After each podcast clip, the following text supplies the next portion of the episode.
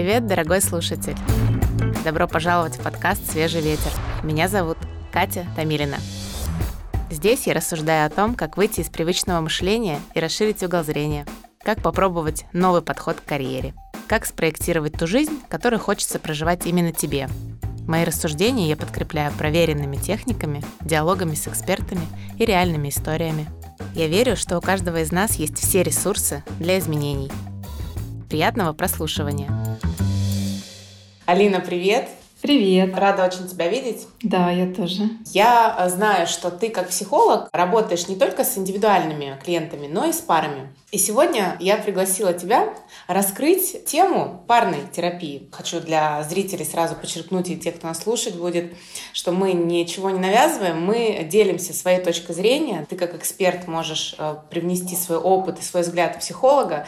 Мы рассуждаем на эту тему, потому что нам это близко. Вот. И ни в коем случае не говорим, что это истина в последней инстанции. Да? Конечно, выбор каждого. Это выбор каждого. А, мне а, очень интересна тема парной терапии, мне бы хотелось с тобой сегодня поисследовать, развеять миф, что если пара идет к психологу, что с ними что-то не так, и немножко в закулисье окунуться, что там происходит на самом деле с парой, с процессом. Поделишься своим взглядом и да, опытом? Да, конечно, с удовольствием. С парами работать мне очень интересно и одновременно и сложно. В то же время каждый раз как-то по-новому абсолютно. Ну, естественно, потому что приходят люди со своей историей, с своей какой-то уникальной ситуацией. При этом есть, конечно, какие-то общие вещи, которые можно сказать про это. Если говорить о мифах, Наверное, есть миф, как и в принципе о психологической работе, что если человек э, обращается к психологу, к психотерапевту, э, то с ним что-то не так. И то же самое про пару, да, наверное, люди думают, что, ну, это значит точно какие-то очень серьезные проблемы, раз люди решились на этом. И я думаю, что это общий тренд сейчас, когда люди все больше понимают, что это нормально. И это не значит, что с вами что-то не так. Скорее, это про ну, уровень какой-то осознанности, осведомленности. И это просто еще один ресурс для того, чтобы эти отношения и сохранить, и, может быть, на какой-то другой уровень вывести. Вот. И сейчас все больше людей, которые, окей, с этим и готовы работать в этом ключе. Я э, поддерживаю и также наблюдаю этот тренд, э, что все больше людей обращаются к специалистам, психологам именно за ресурсом. Это их осознанный выбор, действительно. Поэтому рада развеивать этот миф и говорить об этом чаще и больше. Если говорить про пару, с какими, например, запросами они обращаются к тебе? Отвечая на этот вопрос немножко, может быть, издалека начну. Потому что у пары есть определенные стадии развития отношений. Первая стадия, она обычно про некую идеализацию друг друга и то, что Фрейд Фрейд называл измененным состоянием сознания, когда человек, ну, немножко не в себе, когда он влюблен. И, в принципе, когда мы находимся в поиске партнера, у большинства из нас есть некая идеальная фантазия о том, что этот человек настолько будет нам подходить, и он решит все наши проблемы, удовлетворит все наши потребности, и вот он прямо да, будет тем самым избитая фраза «принцем на белом коне» или там «принцессой», неважно. Эта важная фантазия, она, наверное, нужна для того, чтобы вообще была энергия на поиск партнера. На этой стадии обычно все прекрасно. О какой парной вообще работе вы говорите? Мы хотим быть вместе, даже если мы не вместе, мы друг о друге думаем. Все волшебно. А мы показываем друг другу лучшую часть себя, и мы как будто становимся лучше рядом с этим человеком. При этом, когда люди начинают встречаться, жить вместе или период раннего брака, они начинают видеть реальных друг друга, как раз на этом этапе уже многие из них осознают, что у них есть определенные трудности, в которых им нужна помощь. И вот это первая категория людей, с которыми я работаю. То есть это люди на первых этапах отношений, это может быть даже иногда первый год или там от одного до трех лет, а, либо это брак, либо это люди, которые в отношениях находятся, когда они вдруг осознают, что рядом с ними какой-то не совсем тот человек, которого они видели в начале, как им казалось. То есть я-то думала, что ты сильный, надежный, спокойный, и ты дашь мне то самое убежище, которого мне так не хватало, например, всю мою жизнь. А тут выясняется, что у тебя тоже есть сильные чувства, ты можешь выйти из себя, ты можешь, не дай бог, голос повысить, ты можешь испугаться. То есть происходит это узнавание реального человека. И здесь э, начинаются первые конфликты, первые разочарования, э, непонимание с этим приходят люди. То есть они хотят быть вместе, у них есть чувства друг к другу, но они видят, что у них что-то вот не получается построить э, так, как они хотели бы. Им становится как-то небезопасно, страшно, хочется сбежать. Это вот такая первая категория пар, с которыми я работаю, и я хочу сказать, что с ними работать мне очень нравится, потому что самое важное, что есть для работы с такими людьми, у них есть действительно желание быть вместе. И когда есть это желание быть вместе, можно решить любую проблему на самом деле. Труднее, когда у кого-то из партнеров нет этого желания или у обоих нет этого желания, тогда просто работа немножко про другое будет. Дальше, когда вот этот первоначальный этап проходит, скажем так, этап развития у ребенка, такой сепарации, индивидуации от мамы, примерно то же самое происходит в отношениях, когда два партнера признают, что они две отдельные личности, каждому нужно какое-то свое пространство, одному интересна карьера, другому интересно там что-то еще, и они как бы расходятся немножко, и это, в общем, нормально, а, но на этом этапе может теряться эмоциональная связь. Плюс они отчетливо могут увидеть, что приоритеты по жизни разные, может быть, даже где-то ценности отличаются. И здесь тогда это уже вторая категория пар, с которыми я работаю. То есть люди, которые в отношениях уже достаточно долго, и они обнаружили, что у них есть как накопленные какие-то невыраженные проблемы, которые на поверхность не выходили, но они есть. Ну и в том числе, когда им хочется сохранить эту близость, заново как-то найти вот этот путь друг к другу. Ну, плюс здесь же бывают э, трудности, вызванные, связанные с появлением детей, с тем, когда дети уже тоже э, взрослеют. Какие-то иные ситуации внешние, которые трясут отношения, и те проблемы, которые были незаметны, начинают всплывать на поверхности. Выясняется, что, оказывается, все эти 10 лет брака у нас вообще была эта проблема. И только сейчас мы готовы с ней работать. Вот. Ну и также ситуации, когда кто-то из пары хочет завершить отношения или сомневается, хочет он этих отношений дальше или нет. Тоже с этим э, приходят. Здесь работа, она в каком-то смысле сложнее, потому что когда есть обоюдное желание быть вместе, есть энергия для преобразования, для изменений. Когда один сомневается или не хочет, тут намного труднее создать это общее поле сотрудничества. Вот. Ну и э, также бывают э, ситуации, они, честно скажу, редкие в э, моей практике, в практике моих коллег не очень часто, но э, когда люди действительно решили, что они расстаются, и им важно при этом отношения сохранить, потому что у них есть, например, дети, э, либо еще какие-то причины, почему они хотели бы цивилизованно, экологично выйти из этих отношений.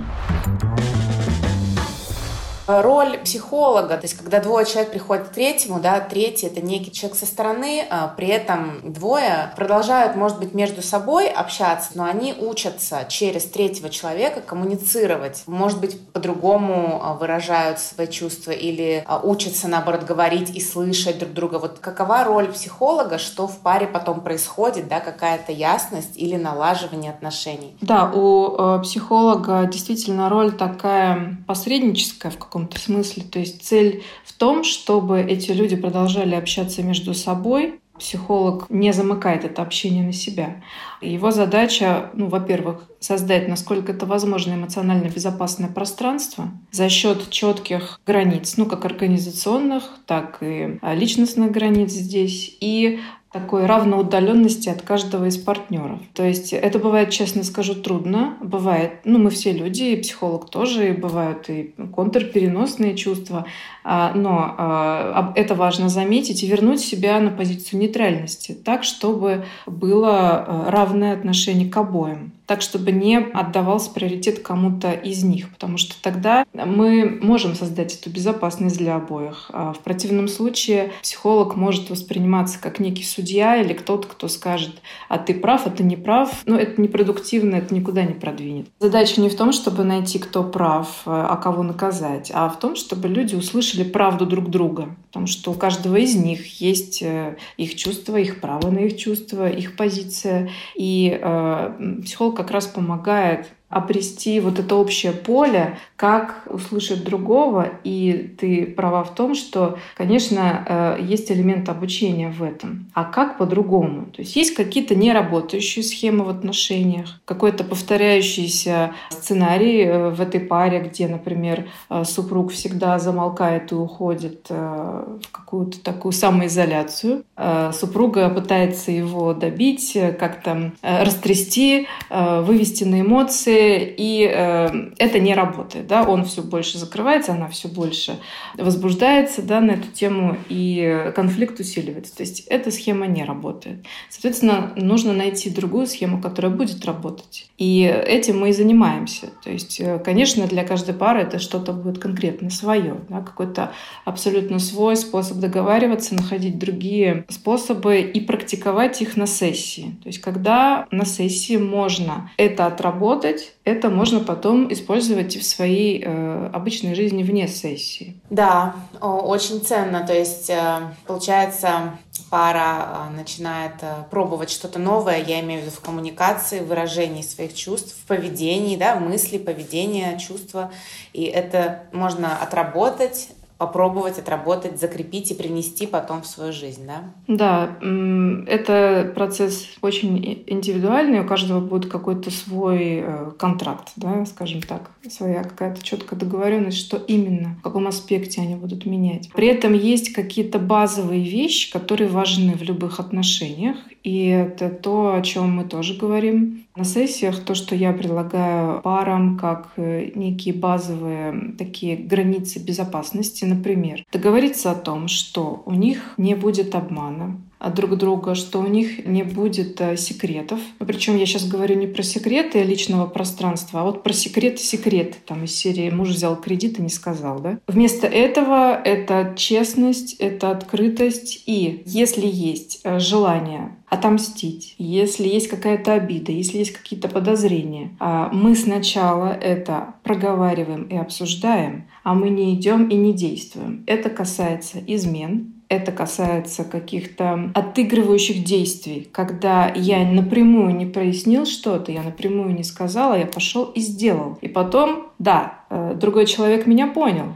я сделал, какой-то результат я получил, но этот результат не работает на сохранение отношений, он работает на саботаж отношений. В общем, вот эти вещи, они как бы создают вот эту безопасную базу в паре. А, потому что, конечно, мы привносим в наши отношения с партнерами наш опыт э, отношений самых ранних в нашей семье. И при этом также есть модель наших родителей. Хотим мы этого или нет, эта модель у нас внутри зашита просто как базовая настройка. То, как наши родители выходили из конфликтов, как они создавали эти конфликты, как вообще у них складывалась а, их семейная жизнь, на нас влияет. И то же самое у вашего партнера. То есть фактически в паре встречается две семейные культуры. Да, и им надо как-то выработать что-то именно свое, а не так, что бессознательно одна проигрывает то, что было у нее, а второй проигрывает то, что было у него, и они получают какой-то не тот результат, который вообще-то хотели. Вот. Поэтому парная работа, она про то, чтобы четко понять, а что именно они хотят, и если они хотят сохранить отношения, договориться о том, как они это будут делать и что они не будут делать. Как раз предвосхитила ты мой вопрос про контракт. Я хотела спросить, вот в начале, наверное, да, по моему предположению, пара заключает какой-то контракт на, на терапию и на то, что они хотят в результате, да? Можешь чуть-чуть рассказать, может, на стадии контракта уже что-то многое проясняется? Или наоборот сложно сформулировать? Вначале это скорее исследовательский контракт, когда мы договоримся о том, что первая сессия или две надо сначала понять, в чем а, суть проблемы, какие у нее истоки, какая вообще предыстория в а, отношении в паре. И уже в процессе этого становятся видны проблемные области, и уже здесь мы можем договариваться о конкретных вещах. Эти контракты, их может быть несколько. Я э, их насколько возможно просто, и они формулируются в таком активном ключе, что я буду делать определенные вещи. Например, когда я почувствую, что я начинаю выходить из себя, и я могу сорваться, я буду брать паузу. Это в случае, когда э, в паре были очень активные яркие ссоры на грани. Соответственно, супруг договаривается сам с собой при нас, втроем. Мы все знаем, что эта договоренность есть. Что если он чувствует, что его накрывает, он это замечает, он берет паузу. Соответственно, супруга говорит, когда я вижу, что мой супруг хочет взять паузу, я даю ему эту возможность, и я жду, когда он будет готов возобновить контакт. То есть это работает с двух сторон, и тогда это как пазл складывается и работает. Конечно, в случае, если люди следуют этим договоренностям, это тоже очень важно. Да? Мы можем договориться о чем угодно, но если они это не используют, это, к сожалению, не сработает. Но это уже их ответственность за то, как они будут брать то, с чем мы работаем, к чему мы приходим, и как они будут это менять, потому что это именно они это меняют не я. Таким образом, когда мы видим какую-то проблемную область, мы понимаем, как мы ее будем решать, и они договариваются путем вот формулирования этих контрактов, что и как они будут делать. И это буквально вплоть до того, что это записано. То есть после каждой сессии есть какие-то вещи зафиксированные, и если, например, я работаю по скайпу с парами, то я после сессии им а, пересылаю то, что я записывала, и призываю их к тому, чтобы они тоже для себя это фиксировали. И тогда, когда это забывается, а это забывается, можно прямо открыть, э, пролистать так, значит, мы договорились об этом, окей, давай мы это будем все-таки делать. То есть в этом, правда, есть большой элемент обучения. И э, работа с парами, она все-таки не предполагает очень глубокого погружения в личную историю каждого. Она фокусируется на отношениях между людьми. Бывает так, что кому-то из пары или обоим действительно нужна личная работа, чтобы объективно да, были какие-то качественные изменения. Ну, в этом случае они идут э, в эту работу. Но именно в парной работе мы очень глубоко туда не ныряем, ну, просто там цель другая. Цель в том, чтобы на взрослом уровне принять определенные решения и следовать им. То есть это про отношения, а, не, не глубокую работу конкретно с каким-то участником пары. Это именно про их отношения в паре, как они взаимодействуют, как говорят друг другом, что бы хотели привнести или изменить. А скажи, пожалуйста, может быть, какой-то пример? А, всегда интересно практические кейсы. А, сможешь поделиться там без, естественно, указаний имен и познавательных признаков, вот просто чтобы было понимание, что вот пришла пара и какой-то был запрос, и как потом менялось, то есть какой результат может быть, который, который ты наблюдаешь. Так как я часто работаю на английском, у меня довольно много пар, в которых русская э, жена и иностранец э, муж. И здесь, может быть, э, интересно еще посмотреть на вот эту сторону, когда это кросс-культурные союзы, где помимо того, что и так-то у людей разные семейные устои, убеждения, ценности и так далее, а тут еще добавляется разный культурный фон, разный менталитет. И это, с одной стороны, очень интересно, а с другой стороны, еще сложнее, потому что иногда эти кросс-культурные несовпадения, они действительно глубоко влияют. Вот и здесь, эм, ну вот из каких-то недавних э, работ пример, когда именно культурный аспект влиял. Например, в нашей культуре мы э, привыкли как-то ожидать, что мужчина, как правило, берет на себя материально какую-то функциональную роль. И если это отношения, то мужчина берет на себя ответственность э, в этом материальном плане. Ну, элементарно начинает от того, что он там платит за какие-то вещи бытовые в ресторане или в кафе и так далее.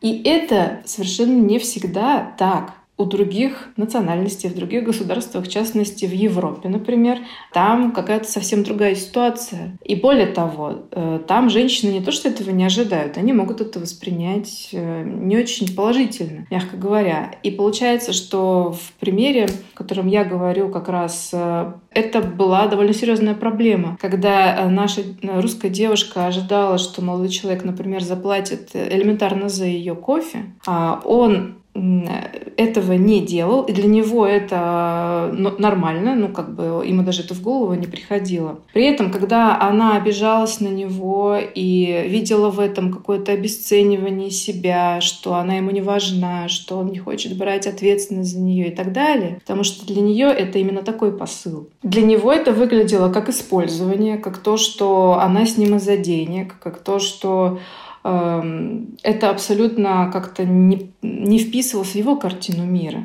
И здесь э, было, ну, скажем так, непросто разрулить вот эти э, моменты, где там про них личностно, про их отношения, а где там культурные ожидания. Когда буквально пришлось разбирать, что может ли она позволить себе это кофе. А, да, она может, и не только кофе, она много чего может себе позволить. У нее все в порядке с деньгами. И здесь абсолютно не про то, как-то его материально использовать, а про то, как для нее символически это важно. Потому что это часть нашей культуры. И как а, они тогда, имея вот эти разногласия э, в, в менталитете, в, в картине мира, могут найти какую-то общую территорию. Так, чтобы и она чувствовала себя ценной и важной, и понимала, что он готов брать ответственность. Но парадокс в том, что он на самом деле платил за все остальное. То есть, э, окей, да, он готов, и как при этом он мог бы не чувствовать себя использованным. То есть им пришлось находить какой-то свой способ вот э, почувствовать ценность каждого в этих отношениях, убрав вот эти риски несоответствия. Как интересно и как знакомо это. У меня был опыт с иностранными бойфрендами. Действительно, разница культур и вот эти мелочи, они на самом деле не мелочи, они являются частью нашей ежедневной жизни. А, и, соответственно, у нас есть даже ожидания на автомате какие-то, которые, да, если они не происходят, то могут действительно быть причиной конфликта и э, чувств, и обиды и так далее. И накапливается потом как снежный ком. А, как здорово, что есть возможность да, у тех, кто действительно заинтересован, услышать друг друга и познакомить свои свои миры, свои культуры uh-huh. через, э, через такого человека, если они идут к психологу, например, на парную терапию. Ну, столько ценностей в этом, когда ты говоришь про результат, что люди находят, да, а, каждый для себя, для своей пары какой-то вот этот островок и безопасности, и ценности. И, наверное, ну, там, ты видишь, как люди меняются, и как меняются их, да, чувства. Наверное, очень... Да, это очень вдохновляет меня в моей работе, когда я, правда, вижу этот результат, э, и он э, действительно есть у тех, кто хочет быть вместе. Разного рода бывают проблемы, бывают очень серьезные проблемы, с которыми люди приходят, казалось бы, неразрешимые. Но вот э, если они оба действительно хотят сохранить эти отношения, как правило, это работает. Когда у них есть эта энергия, это желание действительно пройти навстречу друг другу и готовность что-то менять в себе, неизбежно, да. Вроде как э, так логично ждать, что вот сейчас мы придем к парному терапевту, ему скажут, что он неправильно делает, ему скажут, как надо по-другому, он поменяется, и у нас все будет отлично. Вот. И здесь, наверное, ждет первое разочарование, что, во-первых, э, психолог не скажет, что он не прав. Психолог, правда, может показать паре, как можно делать по-другому, а при этом делать придется самому. Да, и только в этом случае другой будет по-другому откликаться. То есть изменения все равно через себя. Здесь вот еще важный, наверное, такой основополагающий аспект, который э, всегда есть в работе, это как раз про различия. Потому что мы, когда влюбляемся, у многих людей происходит такой, то, что называется нарциссический перенос. То есть я узнаю в этом человеке себя. Он такой же, как я. Он любит ту же музыку. Он также видит прекрасное. Как будто я — это он, а он — это я. И когда мы начинаем видеть реального человека, мы видим, что он не я, а я не он. И он какой-то другой, и у него другие убеждения, у него другие интересы. Он чувствует как-то не так, как я вообще думал или думала, что этот человек будет чувствовать. Иногда что-то из этого может поменяться, ну, например, мы можем всегда договориться о другом поведении. Поведение — это то, как раз, что можно иногда нужно менять. Но, в принципе, человек, он не изменится. То есть личностно он останется тем, кто он есть. И да, он может меняться со временем, мы все меняемся. Но плюс-минус это тот человек, который он есть. Соответственно, здесь вопрос в том, как принять инаковость, как принять то, что этот человек другой, как принять с уважением различия между нами. И даже если мы отличаемся вот в этих, в этих, в этих вопросах, как найти что-то общее и с уважением к различиям все-таки быть вместе и принять вот эти отличия друг друга. И вот это тоже бывает очень трудно. Когда есть какая-то картина, какой он должен быть, как он должен думать, как это так, он так не считает, нет, я же прав, а он не прав. То есть уйти от этой вот э, дуальной модели, где кто-то прав, а кто-то не прав. Потому что на самом деле это очень редко именно так. Как правило, мы говорим о том, что есть разные взгляды у каждого человека. И они могут существовать одновременно в одном и том же пространстве. Да, так много про принятие. Действительно, ты подсветила, сколько придется, ну, придется немножко поработать, да, над собой, наверное, что, что то есть не, не так, что кто-то поменяется, другой, а вот, вот это очень важно действительно закрепить, да, что ожидание, что кто-то изменится, это ложное ожидание, здесь, скорее всего, меняешься ты, другой человек рядом с тобой уже меняется на твое, да, изменение отражения, отражает. Да, и ведь если это происходит с обеих сторон, то вот они изменения.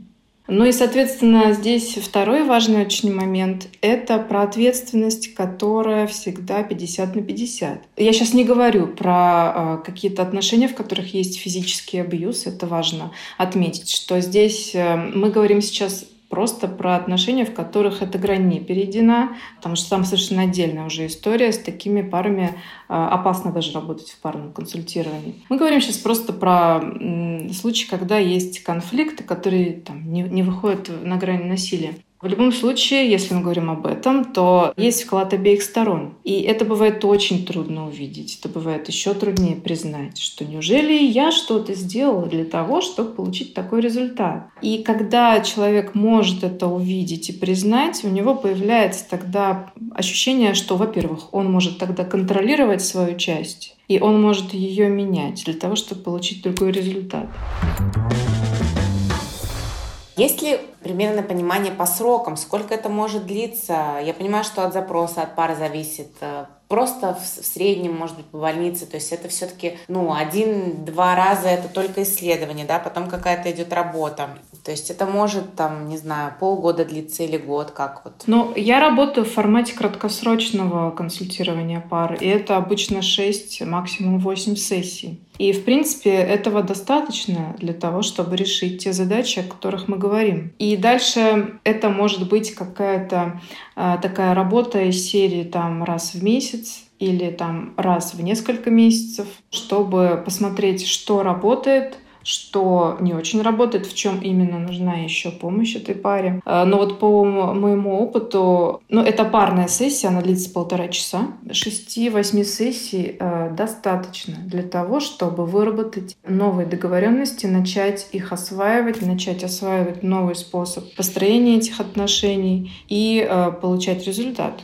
В случае, если у пары достаточно мотивации на это. А потому что здесь ведь, как я говорила, нет цели на то, чтобы замкнуть их на меня. Да? Цель в том, чтобы они общались между собой. В нашей работе они получают этот новый опыт, эти новые инструменты, которые используют дальше. Звучит очень эм, оптимистично, я бы сказала, если в целом да, человек здоров ментально, физически, я имею в виду, да, то есть мы не говорим про какие-то серьезные травмы, то и хочет эм, чуть-чуть подкрутить э, или привнести действительно какие-то улучшения. Все в наших руках, как говорится, да, и не так долго это может быть. Тем не менее, а, возможно, что да, а, начнется другая коммуникация, по-другому выражение чувств. Вот э, я просто по, почему все время на этом акцентирую внимание. Мне mm-hmm. сложно в, в отношениях выражать свои чувства к мужчине, особенно если они действительно не такие радужные. То есть есть такой страх потенциальный, что меня там сразу могут разлюбить или, не знаю, бросить.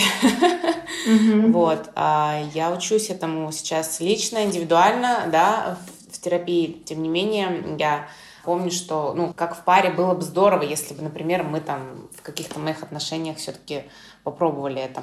Ну, в отношениях со значимым другим человеком, да, с партнером мы воспроизводим опыт предыдущий, и, конечно же, наш жизненный сценарий мы тоже там неосознанно хотим воспроизвести, чтобы убедиться в том, что а, он работает. Ну, то есть те какие-то решения про себя, про других, про мир в целом, которые когда-то были приняты в отношениях с родителями, ну или с другими там заботящимися взрослыми. Неосознанно мы воспроизводим в отношениях здесь и сейчас уже. Здесь как раз вот этот страх какие-то чувства показать, через него очень трудно, может быть, пройти. Но что происходит, если ты это не показываешь? Скорее всего, ты получаешь один и тот же результат в итоге. То есть как-то эти отношения похожи, да, сюжет повторяется. Парная работа, она может это подсветить не только подсветить, но за счет того, что это безопасное пространство для вас обоих, можно прямо на сессии попробовать по-другому и посмотреть, что будет, получить этот другой опыт. Который, может быть, страшно воспроизвести, да, в, пока до, дома, например, а там решиться действительно, потому да. что это безопасное пространство. Угу. То есть обычно вот где-то в середине нашей работы а, пары ждут до сессии, они так и говорят, значит, у нас вот все было хорошо, у нас есть вот одна тема, которую мы специально ждали до нашей сессии, чтобы ее разобрать. И вот они выдают там эту проблемочку, э, уходят в нее очень честно, со всеми там чувствами, да, и мы ее решаем как-то иначе, чем они привыкли ее решать, и это дает, правда, очень ценный опыт, как это решать по-другому. И дальше они выходят с этим опытом в обычную свою жизнь и уже его могут применить по-другому. Очень вдохновляет рада, рада, что ты э, выбрала этот путь и ты помогаешь не только индивидуальным э, клиентам, но и парам, потому что в парную терапию ходят не все. Я так понимаю, у каждого психолога есть своя специальность. И расскажи немножко, наверное, о своих вот ощущениях. Как, с одной стороны, какая-то колоссально сложная работа, да, еще оставаться таким вот нейтральным, в границах. Нейтральным, да, нейтральным, но все-таки вовлеченным, да. То есть я ведь не как э, стена, я тоже что-то чувствую, и мои чувства — это тоже мой инструмент, да, как я начинаю чувствовать одного, другого. Но э, мне всегда было интересно работать с парами, когда на самоизоляции дети дома, поэтому вы можете их слышать. Когда в курсе моего обучения да, у нас был этот блок по работе с парами, я поняла, что мне это очень интересно, и действительно я сразу начала это использовать в работе. И это, правда, вначале особенно было и страшно, и трудно, ну, как и любое что-то новое. Ну, в итоге сейчас я уже порядка семи лет, а, у меня есть опыт работы с парами, да, если считать с первой. Я чувствую очень четко свою позицию, и если я начинаю понимать, что я склоняюсь к кому-то из партнеров, это инструмент, которым я пользуюсь. То есть я понимаю, что здесь есть какой-то процесс, а, в котором я что-то словила, и это информативно. То есть как, например, один партнер умеет э, настроить против себя окружение, а другой сделать так, чтобы его хотелось защитить. То есть это же тоже определенная игра. Вот. Ну и, конечно, в парах процветают психологические игры, в основе которых есть три базовые роли. Это кто-то начинает из роли жертвы, кто-то либо из роли спасателя или преследователя, и потом они идут по этому треугольнику, меняясь ролями. Соответственно, если я начинаю злиться на одного и хотеть спасти другого, я понимаю, что вот она игра, где э, жертва преследователя, а я как спасатель сейчас, по идее, должна кого-то спасать. Ну, то есть сейчас э, этот процесс э, я вижу, и это очень интересно помимо такого просто интереса, да, как, как это разрулить, как этот механизм настроить по-другому отношений, в этом есть и правда, и желание помочь, и удовольствие, наверное, от того, когда это получается. Да. Я представляю просто, не знаю, как ты видишь эту пару, которая, не знаю, какие-то счастливые уходят или с какие-то ну, новые решения, в принципе. Часто счастливая, э, часто удовлетворенная. Бывает, что и нет. То есть здесь же невозможно причинить добро. Я делаю то, что я могу. То есть я уверена в том, что я предоставляю весь свой арсенал того, что я знаю, умею личностного своего включения, насколько это возможно. Дальше результат зависит от этих людей и от их намерения меняться и готовности. И бывает так, что если это, например, пары, в которых как раз вопрос о том, быть им вместе или нет, а бывает так, что результатом является расставание. И это тоже результат. Расставание — это тоже нормально ну, это тоже нормально, это тоже жизнь. А когда эта пара расстается, у каждого появляется возможность построить э, отношения, в которых они будут счастливы. Да, если посмотреть на это с такого угла, действительно, в этом очень, ну, как бы не было больно. Потом мы понимаем, что это очень верный был этап, да, потому что, как ты сказала правильно, у каждого человека есть возможность построить отношения, которые они хотят, встретить, может быть, другого партнера. Угу. Я благодарю тебя за сегодняшний диалог. Очень э, ценно узнать, э, что происходит действительно на парной терапии, и как это происходит, и какой может быть результат, и какая роль психолога, вот, с какими запросами можно прийти. Спасибо большое, что ты делишься. Спасибо, Катя, тебе за возможность э, это обсудить с тобой в таком неформальном диалоге. И мне всегда интересно говорить об этом. Мне кажется, это очень важная и какая-то не очень освещенная тема. А, будем популяризировать да. по возможности. Про то, что, что есть эти возможности, что ими можно пользоваться, и можно выходить из каких-то стереотипов и пробовать новое. Потому что ну, жаль терять отношения, которые можно сохранить и быть счастливыми в них.